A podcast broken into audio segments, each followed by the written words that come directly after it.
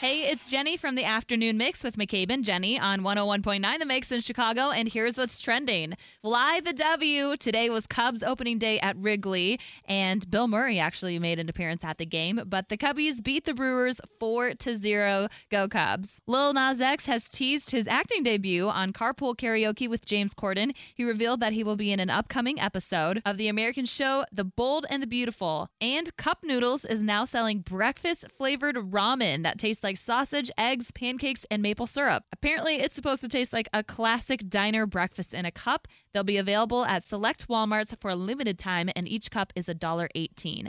I'm Jenny from 101.9 The Mix in Chicago, and that's what's trending.